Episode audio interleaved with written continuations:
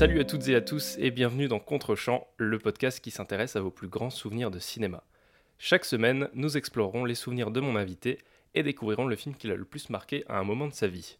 Aujourd'hui, je suis ravi d'accueillir un ami réalisateur, il est aussi professeur d'audiovisuel et de cinéma, c'est Jérôme Duval-Weigel. Comment ça va Jérôme? Bah écoute, euh, ça va et toi Florian? Très bien. Ça va très très bien, je te remercie. Euh, Jérôme, est-ce que tu peux rapidement te présenter pour celles et ceux qui ne te connaissent pas? Oui, donc je suis euh, Jérôme Duval-Weigel et j'enseigne le cinéma en option cinéma audiovisuel depuis une douzaine d'années au lycée Lambert à Mulhouse.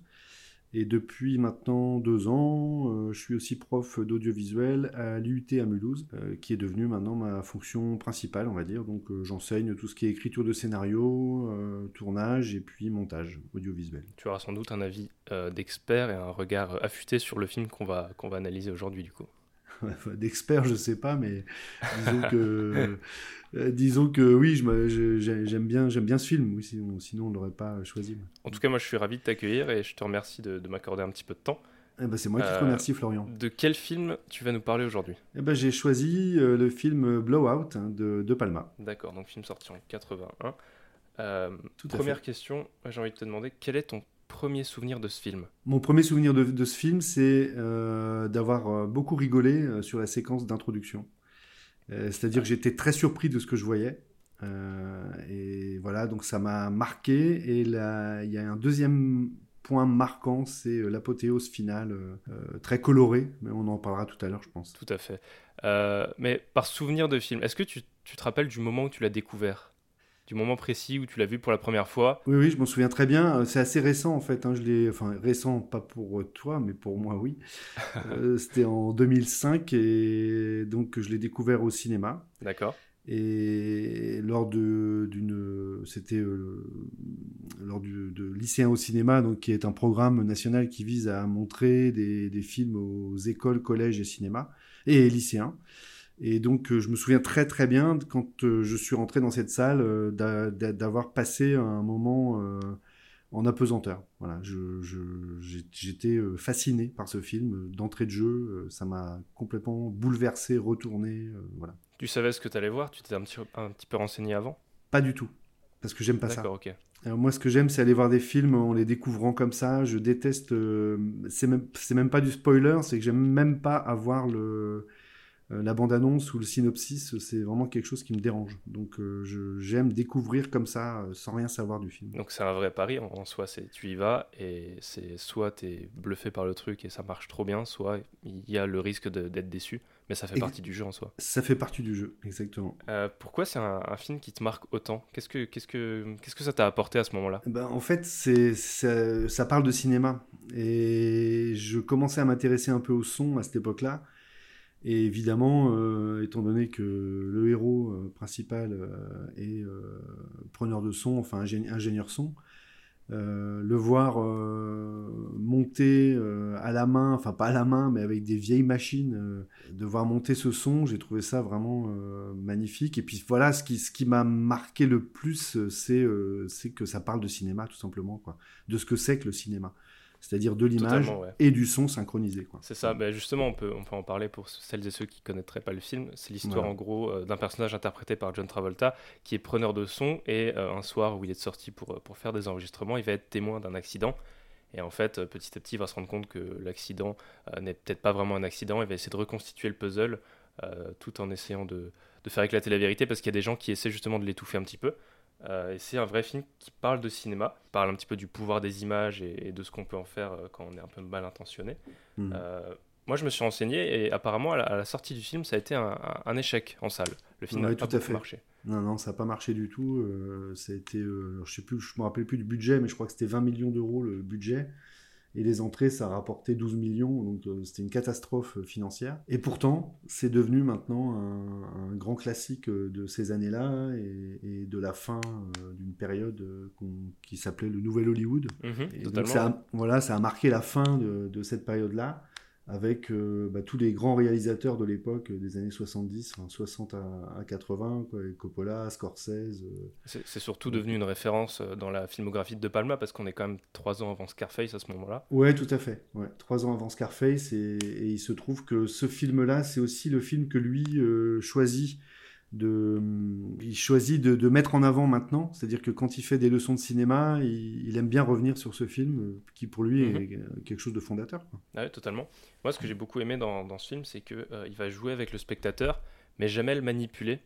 Et il lui accorde une place qui est vraiment euh, très importante. Et je crois qu'il fait un petit peu ça dans, dans toute sa filmographie. Mais ça m'a particulièrement marqué dans celui-là, c'est-à-dire qu'il y a des petits détails qui sont là pour le spectateur, mais que les personnages ne vont pas spécialement remarquer. Euh, j'ai un exemple tout bête, c'est au début quand il prend euh, le son dans la, scène de l'accident, il y a un son qui est, qui est pas identifié, on ne sait pas ce que c'est. Et en fait, plus tard, dans la scène de la gare, euh, quand Burke est au téléphone, on entend ce petit bruit à, nouveau, et en fait, à aucun moment le personnage va s'arrêter dessus, mais nous, on va, on va le remarquer et on va refaire le lien. Et ça, je trouve ça très intelligent. Ouais, ouais, surtout qu'il insiste beaucoup sur ce, ce mhm. petit détail, c'est-à-dire qu'à chaque fois qu'on entend ce petit bruit, effectivement, on est un peu perturbé, on est un peu dans l'interrogation, comme le personnage d'ailleurs, mais qui lui, en fait, ne remarque pas vraiment ce son. Enfin, il, remarque qu'il y a quelque chose, mais il n'a pas l'air euh, de tilter, de comprendre ce que c'est, et du coup, il passe un peu à côté. Or, euh, bah, c'est une des clés du film aussi. Donc, euh, effectivement, après, il revient, il, fait des clins d'œil au spectateur, et, en cela, De Palma est vraiment quelqu'un qui cherche toujours, effectivement, à impliquer le spectateur. Et euh, d'ailleurs, il était très déçu par euh, le nombre d'entrées que, que, ce film avait fait, parce que pour lui, euh, un film qui réussit, c'est un film où il y a beaucoup de spectateurs. C'est pas forcément un film où lui, il a pris du plaisir.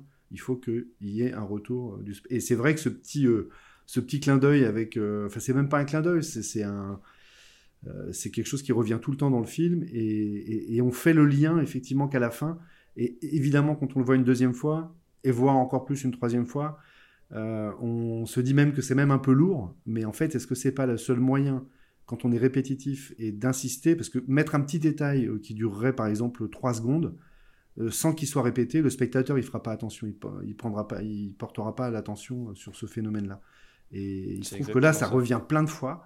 Et du coup, il y a un moment, ok, on comprend. Et effectivement, le spectateur se retrouve comme un peu un, euh, bah, quelqu'un qui aurait une vue euh, globale sur. Euh, bah, D'ailleurs, c'est ce qui se passe. Hein. C'est-à-dire que nous. Ouais, c'est une ironie dramatique. Une ironie, oui, exactement. Ouais, non, c'est un procédé qui est vraiment sympa. Et en fait, ça se voit que De Palma, c'est quelqu'un qui aime le cinéma et qui le montre.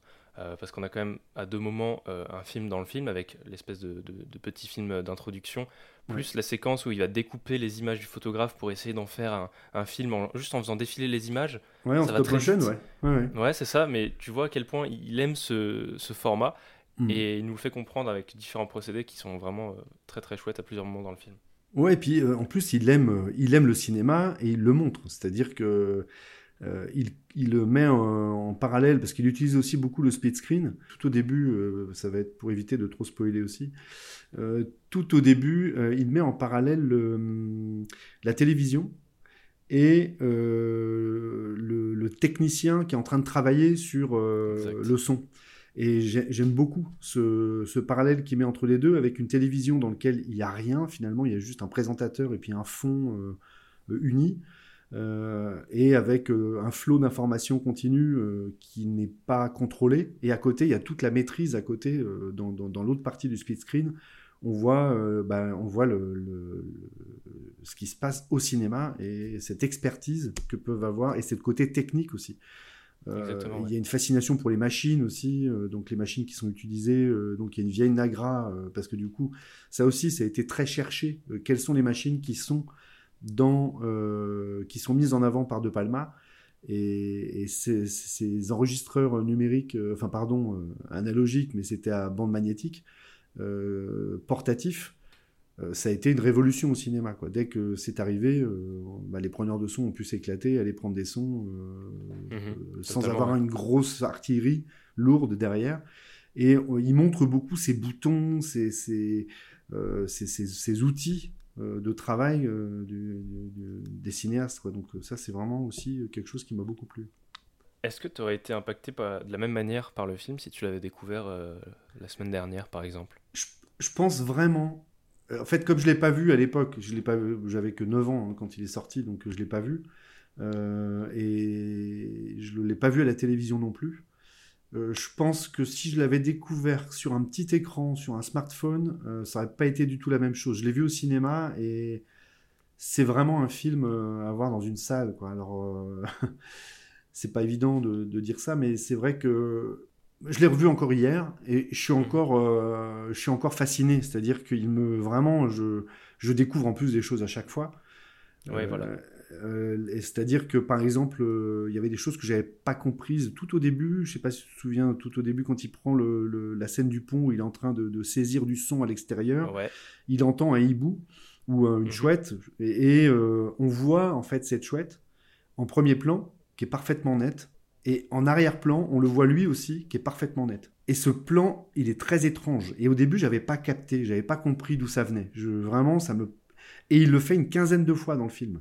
Et en fait, c'est un split screen, mais fait avec une lentille. Et ça, je l'ai découvert euh, bah, il y a pas très longtemps, c'était l'année dernière, avec la double focale, euh, mhm. où en fait, il a rajouté une lentille par-dessus, euh, qui ne prend que la moitié de l'objectif. Et cette lentille permet d'avoir un avant-plan net et un arrière-plan net. Et en fait, c'est la double focale qu'il a utilisée et ça fait une espèce de faux split screen, puisqu'en fait, c'est la même image. Euh, et ça fait des proportions un peu bizarres, un peu étranges, euh, avec un avant-plan qui est très gros et un arrière-plan euh, qui est net. Donc ça, c'est un, procédé qu'il a inventé en fait et que j'ai trouvé complètement fascinant. J'ai trouvé dans un parce qu'en fait, je, je, je, c'est en regardant une une, une masterclass euh, avec De Palma, où à un moment le, critique lui pose la question, lui dit alors, est-ce que vous pouvez nous expliquer euh, comment est-ce que vous fonctionnez pour faire ces premiers plans et ces arrière-plans euh, nets? Et, donc là, il, il, parle, alors je sais plus comment il appelle ça, le split focus screen, je crois. Et, du coup, je suis allé me renseigner et j'ai vu le dispositif en photo pour montrer ce que c'était exactement. Et c'est vrai que ça, c'est un truc euh, là, pour le coup, euh, c'est vraiment une invention. Enfin, c'est vraiment le côté artistique qui m'a beaucoup plu. Ça, c'est vraiment un truc euh, que j'ai trouvé ouais, c'est encore Une façon de voir que, qu'il aime le cinéma. Il s'amuse avec tous les outils qu'il a à sa disposition, justement. Ouais, c'est ça. pour parler du coup cinéma en, règle générale, est-ce que toi, quand tu regardes un film, tu essaies de t'identifier au personnage et à, ce qu'il est en train de vivre, ou au contraire, tu te laisses porter et tu essaies d'éloigner ça au, maximum de, de, de, ce que toi tu peux ressentir, de ce que tu peux vivre au quotidien? Non, moi je me laisse porter, moi. C'est-à-dire que j'aime euh, rentrer dans, dans l'émotion, et donc si j'ai de l'affinité pour un personnage et que je m'identifie, euh, euh, je vais y aller à fond. C'est-à-dire que je, je, me laisse complètement porter par ça. Et donc du coup, là, dans le Jack qui prend le son, le preneur de son, et je trouve assez fascinant par sa, son côté intègre. Euh, donc j'aime bien son intégrité, j'aime bien son quand il y a un homme politique qui vient lui dire euh, t'as intérêt de te taire sur la fille avec qui tu sur la fille que tu as sauvée, il faut surtout que tu ne dises rien. Bah, je me suis identifié euh, parce que tout de suite je me suis dit ce gars il est il va rester intègre et il a une éthique et ça me plaît beaucoup. Donc du coup, je me suis vraiment identifié. Euh, et puis même, euh, en règle générale, le preneur de son sur un tournage, c'est quelqu'un qui entend tout. Et faire le parallèle avec un accident ou un événement, euh, c'est bah, le témoin qui détient la vérité parce qu'il a tout entendu. Et je trouve ça intéressant en fait de, faire ce parallèle. Ouais, puis c'est intéressant aussi de dire que il dit j'ai entendu le crime. Mhm. J'ai entendu un coup de feu. Et en fait, le, comme on est dans une société de l'image très avancée déjà aux États-Unis à l'époque, euh, beaucoup plus qu'en France. Hein. L'image était déjà très présente, mais pas à ce point-là, pas autant qu'aux États-Unis. Et donc, on est dans une société de l'image, mais et donc on lui dit, bah oui, mais tu n'as, l'as pas vu, donc euh, t'as pas de preuve. Et lui, lui, comme il est un gesson, bah évidemment, euh, pour lui, il y a une preuve, mais irréfutable. Et il est obligé et c'est ça la magie du cinéma aussi. Il est obligé d'essayer de retrouver euh, des, des, images. Et donc, il y a ce. ce, ce... Euh, en fait, la vérité euh, survient quand on met, en, quand on monte et qu'on synchronise l'image et le son. Et lui, qui est juste un G-son, se dit la seule solution pour que je puisse convaincre des journalistes que, je, que ce que je dis est vrai, ça va être de le mettre avec des images. Parce que le son seul ne suffira pas. Et donc ça, c'est vraiment intéressant. Euh, c'est aussi à mettre en parallèle avec les deux autres films qui sont des références pour lui, pour ce film-là, euh, qui sont Blow Up euh, d'Antonioni. Donc parce qu'en fait, Blow, Blow Out, c'était, c'est inspiré fortement de Blow Up. Et donc c'est vraiment une référence à ça. Et puis l'autre film, bah, c'est Conversation secrète de Coppola. De Coppola, ouais. Voilà. Où là, vraiment, pour le coup, on est dans la fascination aussi de ce qui s'est passé avec l'assassinat de Kennedy. Euh, avec euh, bah, les films qui ont été faits par des amateurs euh, qui ont pu saisir cet assassinat. Et puis il y a cette recherche dans Conversation secrète de, on s'intéresse non pas à ceux qui sont écoutés, mais à ceux qui écoutent.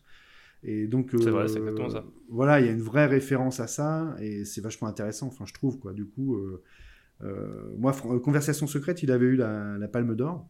Euh, mais ça m'a donné envie de le revoir. Euh, je me suis dit qu'il fallait quand même que, que j'aille voir ce film euh, qui vraiment est une référence pour lui. Peut-être l'occasion de saisir plus de choses dans l'œuvre de, de, Palma, justement. Oui, ouais, tout à fait. références. Bah écoute, pour finir, je voudrais te poser une dernière question, c'est comment recommanderais-tu ce film aux auditeurs qui ne l'ont pas vu? Je sais pas. je pense vraiment que quelqu'un qui aime le cinéma ne peut pas ne pas aimer ce film.